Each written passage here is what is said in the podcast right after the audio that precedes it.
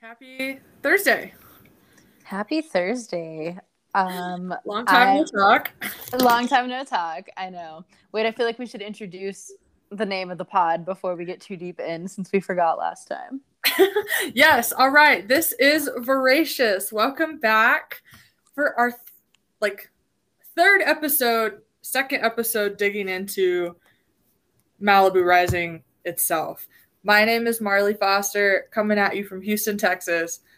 My name's Taylor Ginter, and I'm joining from Cedar Rapids. Yeah, and this so- is sorry. oh,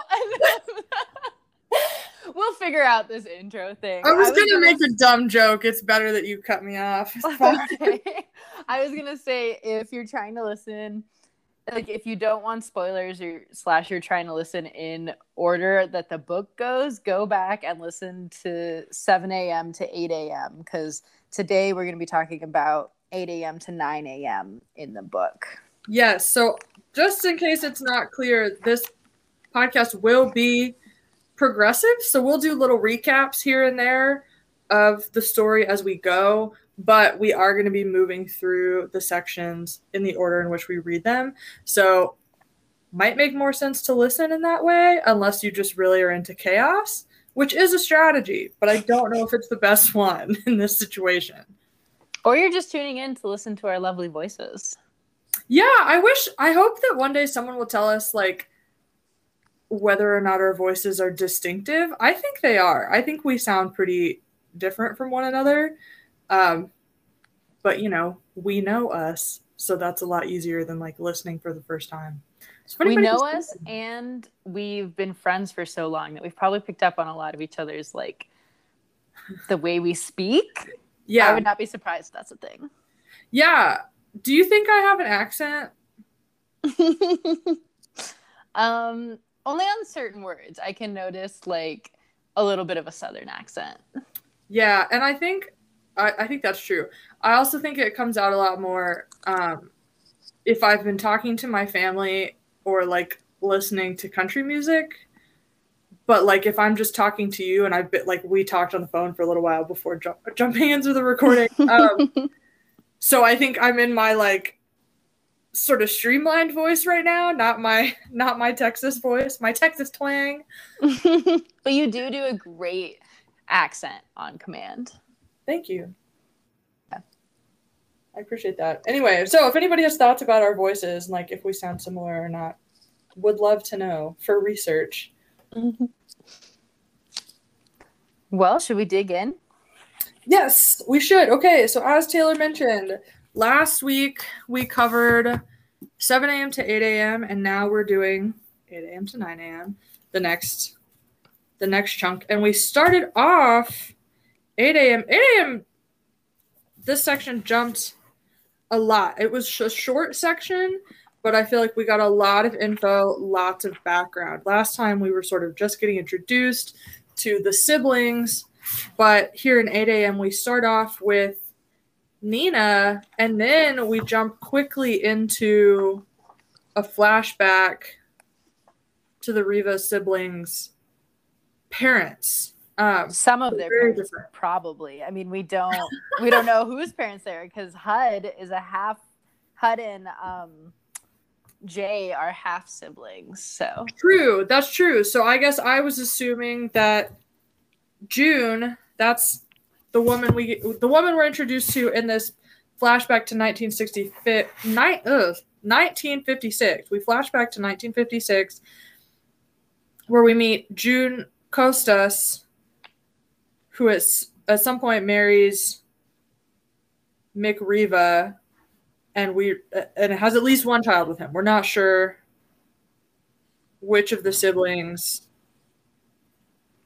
are her are her children or how many of them. right, because Mick is the name. Sorry, Mick is the father of all the kids, right? But we don't know about the mother. As far as we know. Okay. Yes, because it says I really love the way um, it's described at the first part of the the flashback section on page 31 for me. This Yeah, can, I, can I read it for a second? Yeah, please do. Okay. The story of June and Mick Riva seemed like a tragedy to their oldest child, Nina. It felt like a comedy of errors to their first son, Jay. It was an origin story for their second son, Hud, and a mystery to the baby of the family, Kit. To Mick himself, it was just a chapter of his memoir. But to June, it was always and forever a romance. So here, like, they're all described. They're definitely all described as a single family. Like, we don't get mention Yeah. of another woman or any other family members. So there's definitely still a lot to unpack about this dynamic. But I loved this because Taylor, I don't know how you feel about this as an only child, which we dug into a little bit last week, but like siblings do not experience parents and families the same way Mm-hmm. at all. like, obviously, at least from my own experience, my brother and I share experiences of our family and share some memories, but uh, in some ways, our experiences, even growing up in the same house and being pretty close in age, dramatically different from each other. And so I loved that we got a little bit of a hint of that here as TJR sort of briefly described how each of the siblings felt about June and Mick's relationship. Yeah, I didn't really. This paragraph didn't stand out as much to me, um, but I do remember you've talked to me about that before, just like how siblings do experience the family differently and have the different perspectives. So, yeah. Well, and here too, even and I guess she even does talk about how like Mick and June experienced the family differently, right? So like even the parent parent to child or parent to parent, partner to partner experience is different. Like Mick, it was just a chapter, but to June it was a romance. Mm. Like that's so different. That's so dramatically different. and, Like gives us so much insight into what Mick and June's dynamic may be or may become. Because what we get in this section is when they first met. Like that's the story that is about to unfold in the few pages that we read. Um, sort of how they met and their their first date, right? Mm-hmm. and sort of June falling like instantly in love with him and Mick kind of It's being more like, like pragmatic for him. that's how it seems. It like it very much seems to me like he's sort of the quintessential playboy like oh, I'm a musician and I'm a singer and I'm going to sweep you off your feet and I think there was some sort of line about like he wanted a woman he could make happy and he talks about like her being his arm candy and it's hard to tell if that's just like 1950s dudes being 1950s dudes like that was the height of romance um or if it's a little bit more calculated and he Well, is- go ahead because I thought it was more calculated because he's talking about like he's very focused on his career. Like he, Right. So at this point in the story, he's 23 years old, undiscovered, but has kind of some connections that he's diving into because he's a singer with this really beautiful voice. Um, but so he's very focused on his career, but he also has this image of this wife and kids and home that he can come home to. Yes. Like not that's not necessarily his first priority but it's like i don't know it's just his landing spot. Yeah, and it almost to me, if we are gonna take it down the like calculated route, it's like part of the image, right? Like that's part of the it's an image to have to have a family, to have this perfect unit that you're a part of. And like at that time he would have been seen as like the leader of the family unit, you know, as the man who's like out making the money, blah blah blah, seeking like fame and fortune. Um, and then having wife and kids at home and so far like we know that june june 17 when we meet her here and she is described as ambitious but her ambitions aren't really specific. It seems like she wants more than to work at her family's restaurant. Well we don't really know what more she wants than that right? Like it Mhm. doesn't get into the specifics of her dream. And so it seems like you know she meets this slightly older guy at least this is where I'm expecting to go, right? Like she she meets the slightly older guy who's like so hot and so talented and like has dreams and has all the stuff. and she, you know, it would be so easy to be swept away by that, right? Because he can potentially get her out of the life that she knows, but we don't know if that's going to take her into a life that she really wants. Right. That's, that's, like a lot of projection. that's a lot of projection, uh, personally and into the, the future of the story. we haven't gotten a ton of information yet, but I guess these are the kinds of questions that are coming up right away based on how their first moments have been described. Yeah, because she's very much like trying to keep it cool, trying not to let him know how into him she is, but but she's pretty into him. Yeah, she's pretty into him. And just giving a little bit more backstory on her family situation. So they own a seafood restaurant and um, she says it's like on the verge of bankruptcy every two years. So it's mm-hmm. it's not doing too great. It's kind of iffy. Um, but yeah, she's always helping out there. Um, she barely get a moment away to herself, and it's just kind of like like a, a bit of a tough life, um, or just not very glamorous. I think that's what it is. Like at least that's how I read it. I read it as like they're doing fine. They're like described as what middle class you know so not to say that her family doesn't have struggles but they are not described as struggling or yeah. in poverty or you know like it yeah, just sounds very point. painfully normal and i can i can definitely relate to her wanting more than that and not being satisfied with that and not wanting to just go along with what's expected um, but i am afraid that like she's to get swept up in all of his his dreams and his drama and i don't know that she's ever to get to like really be herself and i guess i'm afraid of that mostly because of how young she is mm. when they mm. meet she's 17 and he's 23 17. like i guess back then maybe it wasn't as weird but that's like pretty pretty big difference pretty different states it of their is. and also like you don't know shit about shit um, uh, you think you do. I thought I did um, at both of those ages. And I mean, you know, you're learning more all the time and not to discount, not absolutely not to discount like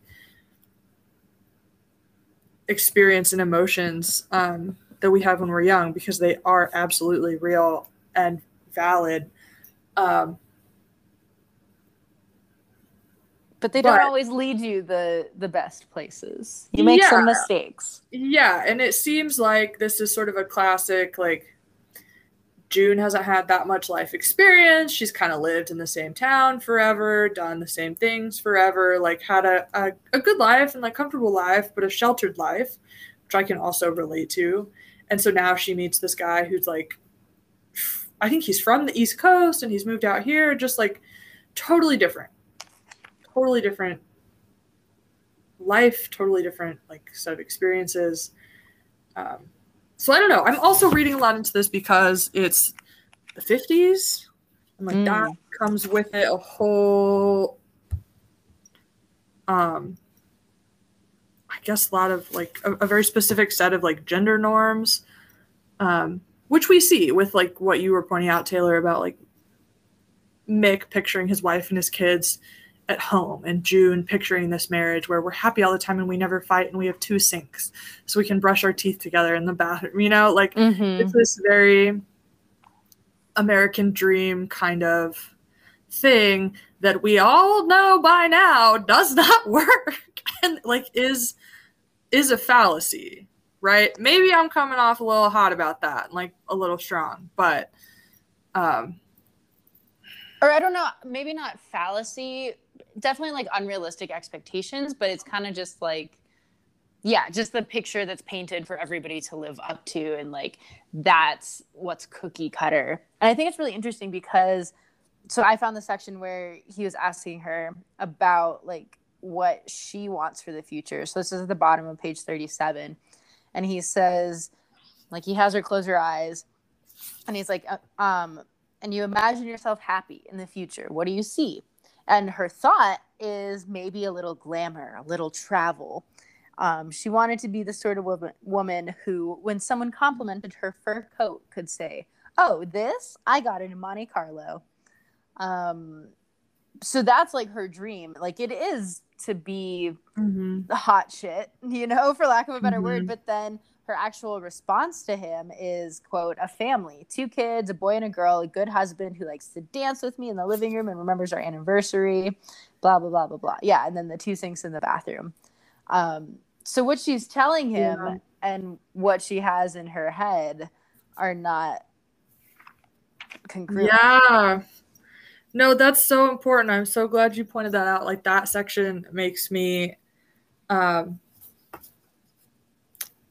like that this that section makes me emotional because it also says like right in between those two descriptions that you read you know she thinks of the the Monte Carlo and the travel and the glamour as wild and fit for a daydream and then it says she had a real answer too one that was almost real enough to touch. And so it's like she seems like maybe she's torn between having this you know the fantasy and like dreaming big and really going for all of it like going for broke but then at the same time has these dreams that are maybe more common or more i don't want to say realistic but like a little more down to earth a little more approachable um, but you're right it is hard to tell like is that a more realistic dream for her because it is also something she really wants or because it is something he will want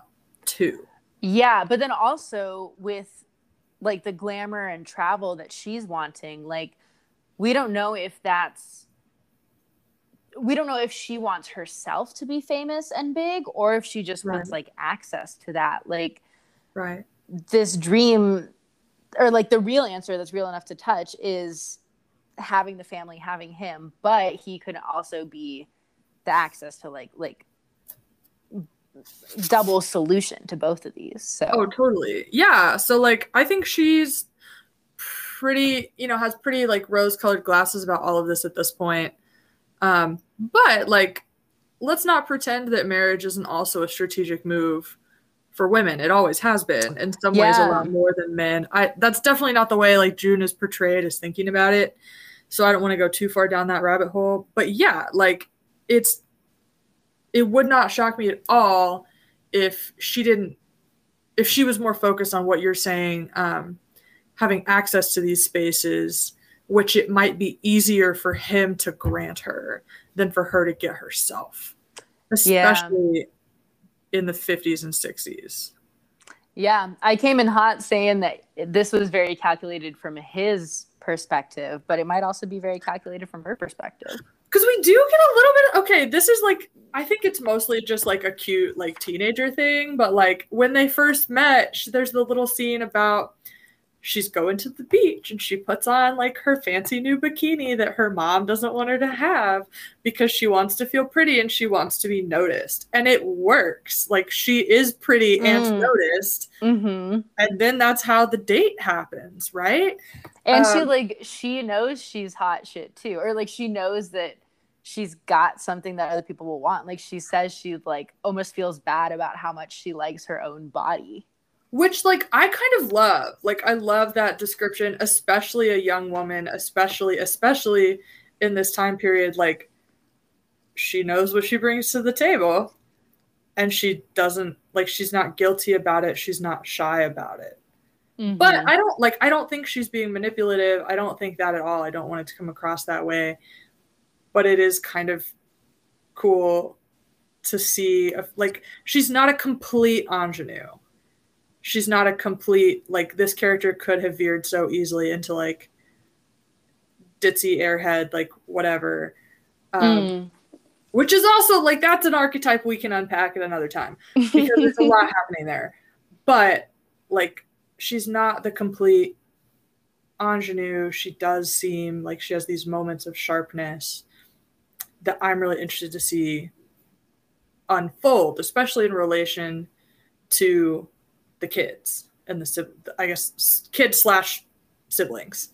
Mm-hmm. Yeah, because we've heard kind of about how the kids live in their father's shadow and about like the fame and everything that comes with that that they've inherited from him, but we haven't heard much about how their mother affected them. Except like in this section it mentions both Mick and June's lips, which we had also heard like in the first chapter. Mm. Like hmm. that's kind of like the trademark of this family is just this like I think just like very plump, just very like eye catching, um, like unique lips. So I thought that. No, I think we're supposed to understand that they're all hot. Oh, for sure. love it. We love it.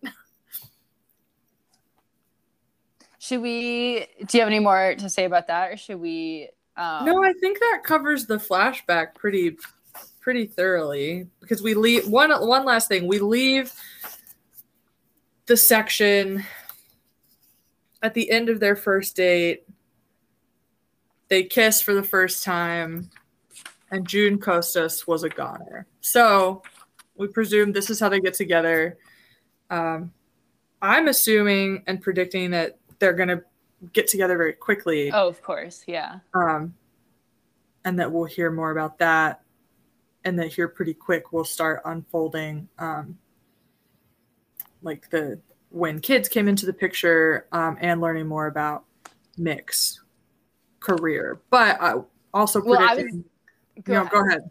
I was you gonna say, do you want to do some math because because we know okay, so we know that this is 19- 56. Yes. And then when is the rest of the book set? 1983. Yes. So that is four, seven. It's almost 27 years later. Mm-hmm. And if the youngest kid is like 20, like mm-hmm. Kit was mm-hmm. 20. See, okay, yes, keep going. I have I have a hot take prediction for this. Keep going. Okay, so Kit's 20. So they they have their last kids seven years into being together. If mm-hmm. you know, assuming these are all their kids, but mm-hmm. um, but we don't know how old the oldest ones are. I don't think so. We don't know like when they start having kids. Mm-hmm. See, okay, yes, I'm so glad you brought this up because so we know we know that Hud is somehow Hud and Jay are somehow half brothers. And we know that Hud does not look like the rest of the family. But let's like I'm gonna like super put my English major cap on for a second. That paragraph that I read on page 31 describing how each of the siblings viewed June and Mick's relationship is also very particular in the language that it uses to talk about each child. Mm-hmm. So it says their oldest child, Nina. To me, that implies June and Mick are the parents of Nina their oldest child. The next one, their first son, Jay. So they have two sons. Jay is the first. June and Mick are both Jay's parents. It was an origin story for their second son, Hud. So origin story is interesting because you could take that a few different ways. Like a second son, it could be that June and Mick are both Hud's parents, or it could be that only one of them is his parent and he was basically adopted into the family. Oh, can I make a prediction? Can can I can I finish? Yes. yes, because I'm about to make a prediction. Okay, and a mystery to the baby of the family, Kit. There is no possession associated with Kit at there. all. Yeah, there's no there. Yeah, exactly. So, like, I just I want to point that out. But what's your prediction? You sound very excited. Well, I have no basis for this, but no, go so for we, it. We love it. We Hot already take. know that um, HUD steals Jay's girlfriend, like in present time. So yes. I'm wondering, like, I I read that origin story part differently. I read that as like othering HUD, and like, mm-hmm. what if it's origin story for like Mick and June meet and they fall in love and start having this family. But what if like HUD comes about because they met, but not from them? Like, what if mm-hmm. like June sleeps with Mick's best friend or something yes. and like that's HUD's dad? Yes, totally. No, I think that's totally an option. But then he's like adopted into the family to cover it up. and so they act like he's their kid, even though maybe technically he's not, Mm-hmm. Or technically he's like a half sibling, whatever. Yes, I think that's totally a possibility. So it might be Mick, but it also might be June who steps out. Um, yeah, yeah, because we don't know yeah. But then I'm really interested about like I'm about. I Kit. thought I was going to be most interested in Kit in the first chapter. So far, proving to be correct, I still am most interested in Kit um, because there's no possession attached to her in this scenario. And she's also, if I remember correctly, like she's described as looking like her older sister Nina, but also with some very stark differences. And it could be that her differences in appearance are because she's young and like carries Mm. herself very differently. But this is making me think maybe it's because she's also some sort of half sibling or like has has a different set of parents Mm-hmm. than the others. Nice. Maybe those are my those are my predictions. Yeah. No, I can see that. I can see that. Yeah, so it might be more than just HUD, and HUD's story is getting complicated. And we know because we know we know that Mick. Well, I was gonna say we know that Mick leaves June. I don't think we know that, but I do think we know that they don't stay together forever. Right? Like, wasn't there something in this section? Like, maybe it's actually back to the same paragraph. To Mick himself, it was just a chapter in his memoir, which to me says that this marriage is short term. We don't know why. Wait, we sure. do know because he. Oh, when did he get with? Evelyn Hugo? Okay, yeah. Yeah. I don't remember, but this is what I was thinking. We've had a couple subtle references in this chapter. Yeah, Celia Two. St. James was mentioned. Yes. So Celia for a little a little bit of context for those who have not read The Seven Husbands of Evelyn Hugo, there are some characters in this novel, Malibu Rising, who are also in her novel, The Seven Husbands of Evelyn Hugo, which is also excellent. Would recommend reading. Um, and Taylor and I have no idea like how closely these two stories are going to be intertwined. But Mick Riva is one of Evelyn Hugo's seven husbands. But here he is, clearly not married to Evelyn. Wait, do you have a copy of that book? Yes, let me go get it. Okay. You you talk about things. I'm gonna go get it. oh my god, maybe we edit this part out. I don't know what to talk about. You can, but I would I really want you to try to theorize on your own, and I'll be right back. Let me go get it. Let me go dig it out. Okay. Okay. Well, we know. So well, okay, we don't know if he is married to um Evelyn Hugo before or after June. But I guess it must be after because if he's young and just getting famous, like I think he was a bit older in Seven Husbands. I think he was a bit older. So it would be after June.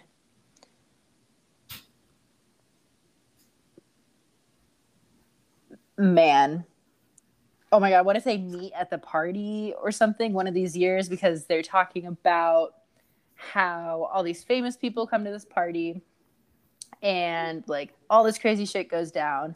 So maybe he meets Evelyn at this party and like that's when he starts to leave June because if like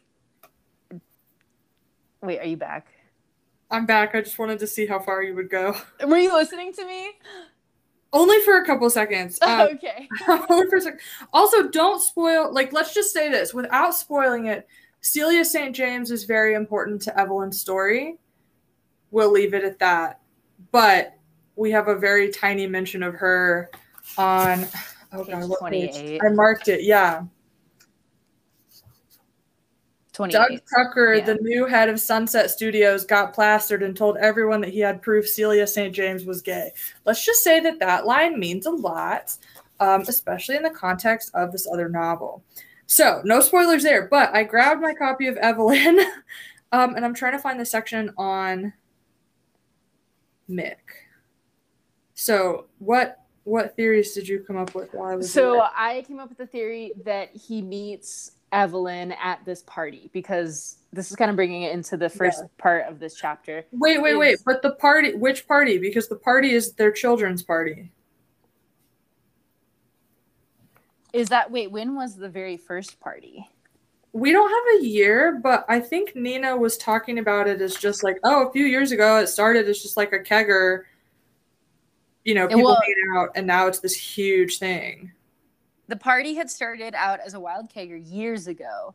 A bunch of surfers and skateboarders from around town gathering at the Riva's house the last Saturday in August. Hmm. But in the time since, Nina's own fame had risen and she'd married Brandon, garnering even more attention. Okay. So that's unclear. It could have been started before or after the kids, but I was thinking it was started. Well, maybe it got started after like the first two kids, like after like Nina and Jay or something. But I was thinking that Mick meets Evelyn at this party because if someone's there who knows Celia St. James, he's like he's the head of Sunset Studios. He knows Celia. He knows Evelyn. Like there's a very good chance Ah. that Evelyn could have been at this party, and that's where they meet and get together. Okay, so I I think I hear you. I think though that line about the the person who knows Celia. Let me find the page. Um, that was at the party in 1980. So I don't think that math adds up. I think this is someone who worked at Sunset and he had proof Celia St. James was gay, but that doesn't like Celia St. James wasn't working at Sunset Studios in 1980, nor was Evelyn, I believe.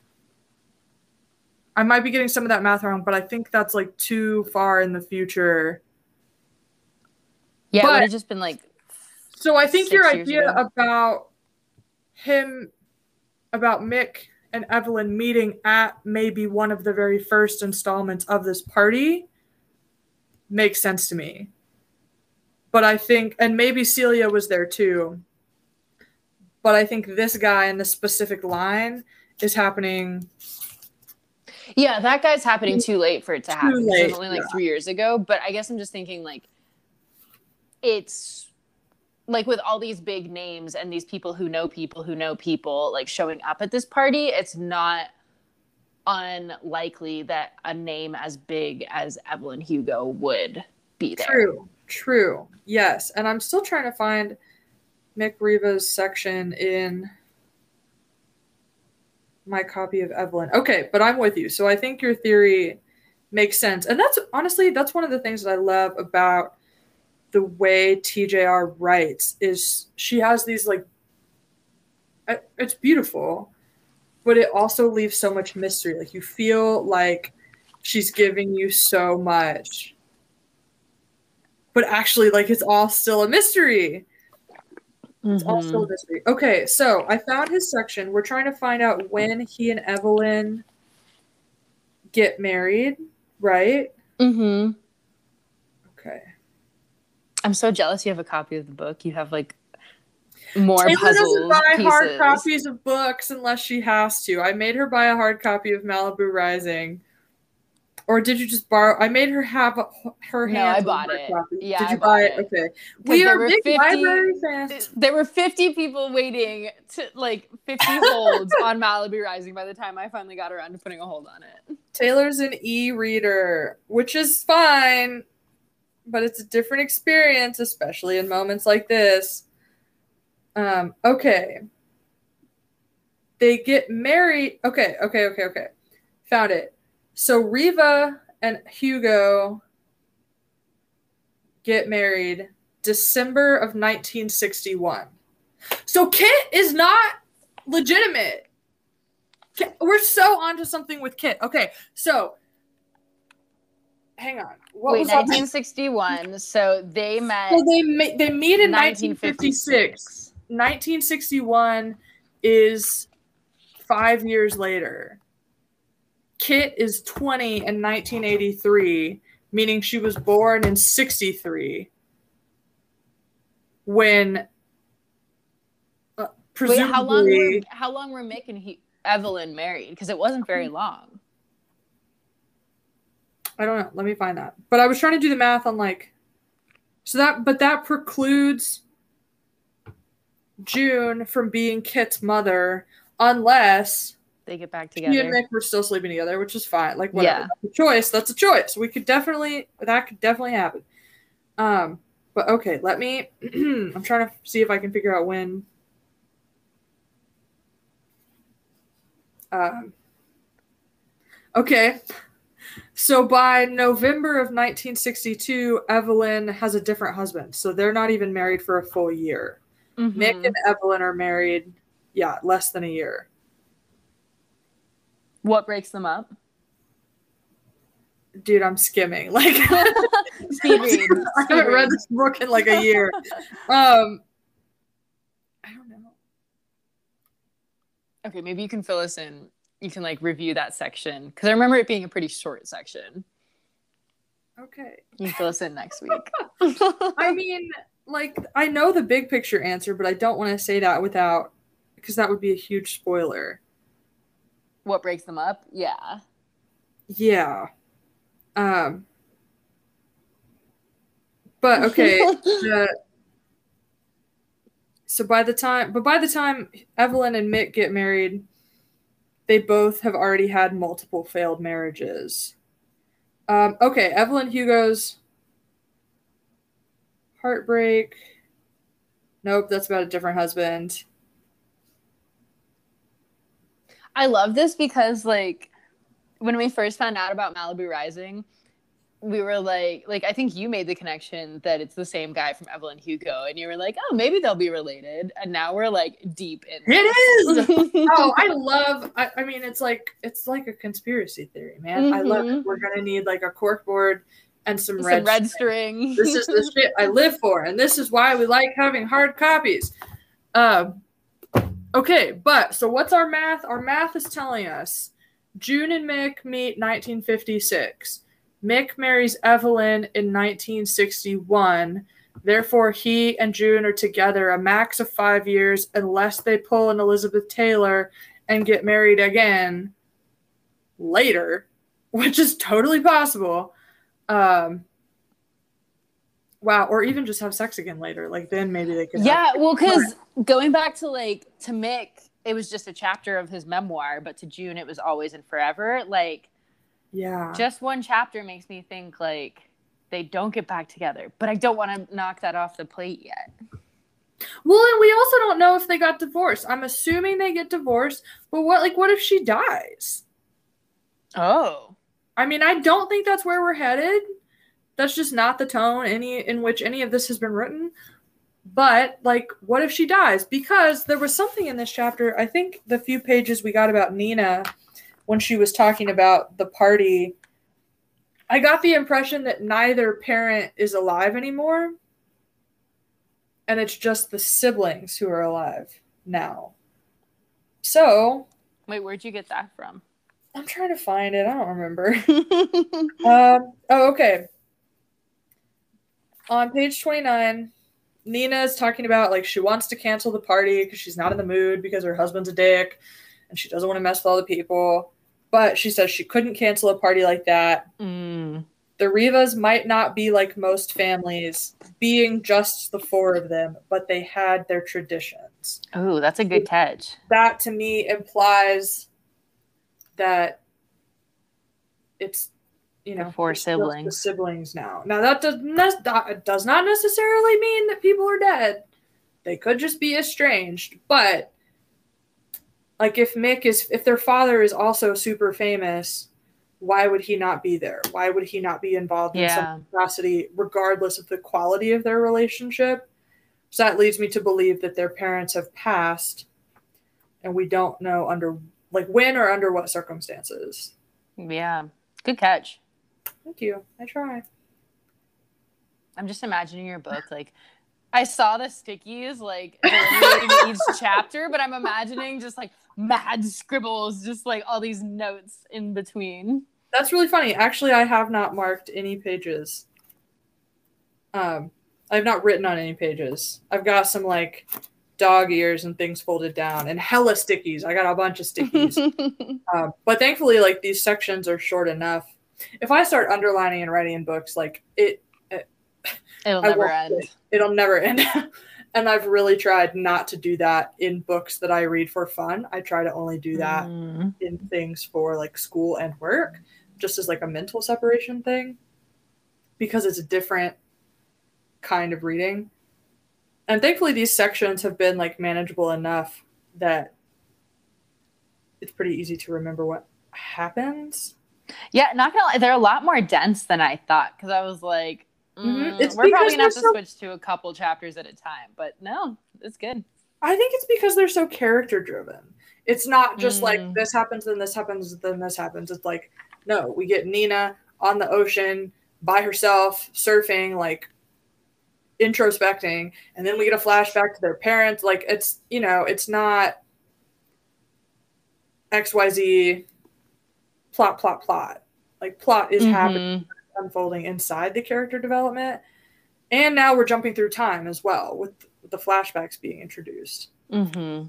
Yeah, so I feel I feel pretty good about this uh, breakdown that we've landed on. I would love to see.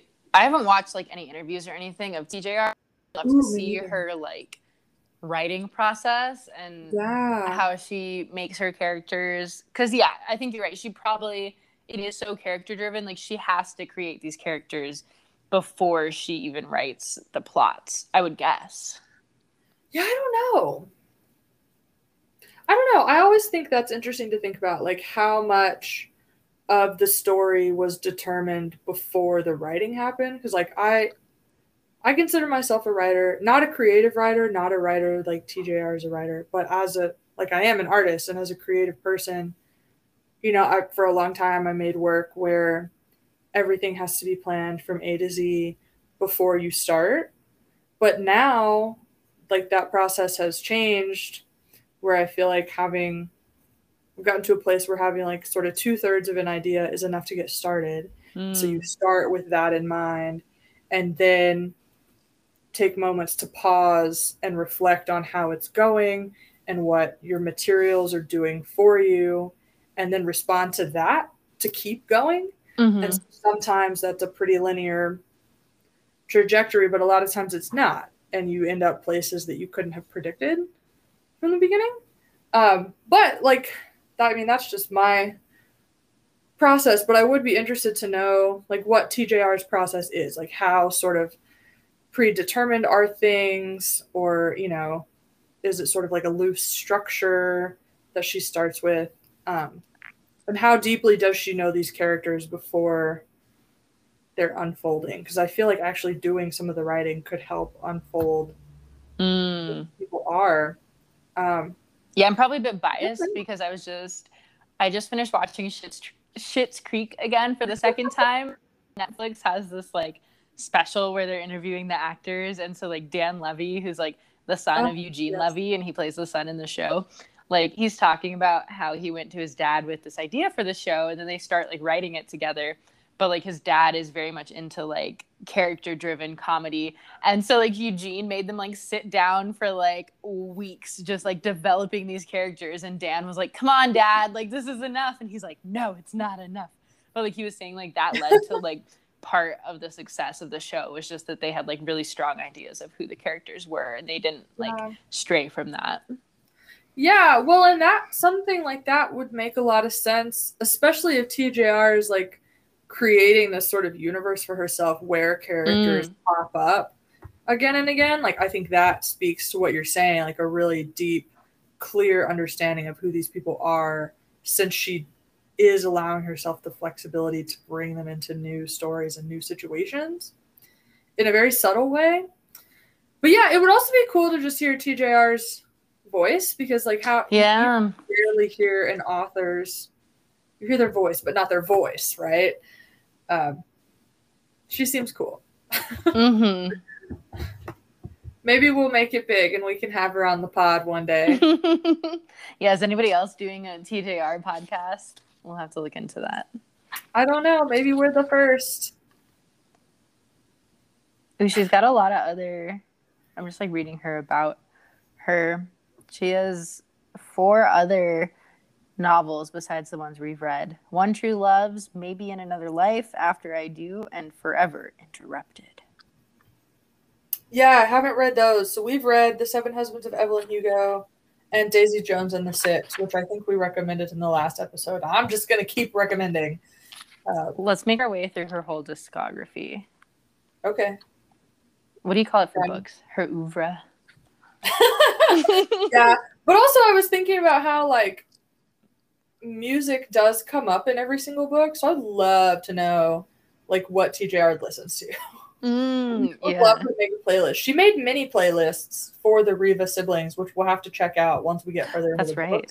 Because I don't want to listen to them and have them like spoil anything. But I think once we're deeper in, we can delve into those. But it does seem like music is important to her Mm-hmm.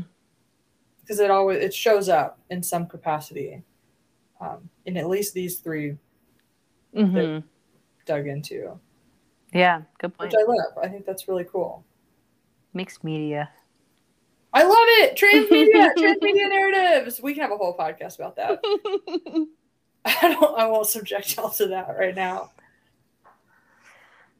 But so oh, wow. can we get into the background of well, I guess we went into the background of this party a little bit. No, go for it. Take it wherever you want, babe. It's all you. no, I kind of forgot we talked about that. I think we Yeah, so it's basically just this like really well-known party like it goes on every year like what like the second Saturday the last Saturday in August. We should have a party the last Saturday in August, Marley. That's coming up. Okay. Where you want to meet me? no, we just talked about this. We cannot sync our schedules yet, but we can do like I know, a beer. but I love it as an aspiration. Maybe next August, once we're done working through this book, as like That's a we celebration, we can throw. Oh my god! Oh my god! Don't even play with me. Like, you know, I will plan a trip, I know, I know. whether I can afford it or not. We start saving this far ahead. Let's see. I know, I know, and we could do the whole like scavenger hunt, like map that TJR created. Mhm. of the Rivas, like Malibu, and then we can end it with a party on the beach. Oh no, Marley! Last Saturday in August 2022. That's my dad's birthday. He can come. Your dad would totally come do this with us. He's also very much a bookworm. He would. he would- Yes. we could get him to read this. Yes, we could. Your parents are a fun time. They're absolutely invited. Amazing. A family It'll be a affair. birthday party. Yeah, exactly. As as was meant to be. That'll be his. Wait, when was he born? No, just kidding. I thought it was going to be his 90th. It'll be his Oh my god. 38, 84th. Wow. Yeah. Wow. That's amazing. Your really cool. Your parents have such an interesting life. They do. But that's for another another episode. yeah, we don't, we don't need to divulge all your family secrets on the third episode of the pod. We got to keep some uh, for later. hmm For our Patreon. Oh yeah, oh, my Venmo is. um okay backing up. Okay so this party happens the last saturday in august and like it's been going on for so long and people know about it that like the Rivas like don't even send invitations out. Like people just know to show up. And so nina unfor- like unfortunately for her she's like damn i can't cancel this party. Like people are gonna go sh- like they're gonna show up anyway. Like i gotta rally for this Yeah. Although my thought is like, if the party's that poppin' and it's that big, like she doesn't have to go I know. Like, she to be there. She could just like disappear.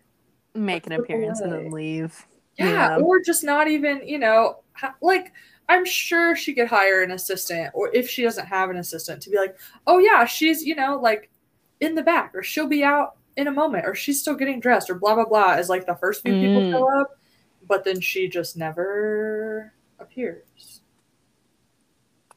I don't know. I don't know if that's where we're headed, but like it is a strategy.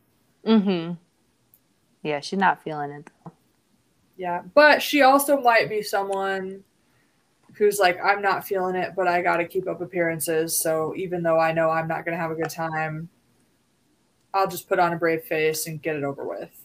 Mm-hmm. So I was mid water sip, but actually, how dare you? page twenty nine. I'm looking at this now, and I think it's a bit different than we're thinking because she says, um, As Nina watched a swell come in just west of her, she decided the party was not a curse, but a blessing. It was exactly what she needed. She deserved a good time. She deserved to let loose. She could share a bottle of wine with Tareen, who's her best friend, her close friend. She could flirt. She could dance. And so That's true. maybe she Yeah. is like kind of looking to it as like a breath of fresh air. Yeah, or or like a lemons into lemonade situation. Yeah. Like gonna make the best of it, gonna make an appearance. I was thinking breath of fresh air, like since her husband just left her and she's talking like she could flirt, she could Yeah. dance, like get back out there. Yeah, cue uh freakum dress, right? And like see where the evening takes us. Yeah, so we'll see. I mean, it sounds like it's going to be a pretty big, pretty big affair, full of lots of famous and famous adjacent mm-hmm. people. And it is interesting that here again, like in the a little bit more about Nina.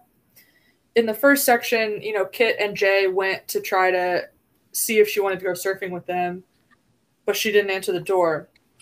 And so Kit and Jay go together, and Kit and Jay have been presented to us as sort of like a pretty tight knit like duo. And here Nina is, she is surfing, she is on the waves, the same waves that her siblings are surfing, but she doesn't know that they're there and she's alone.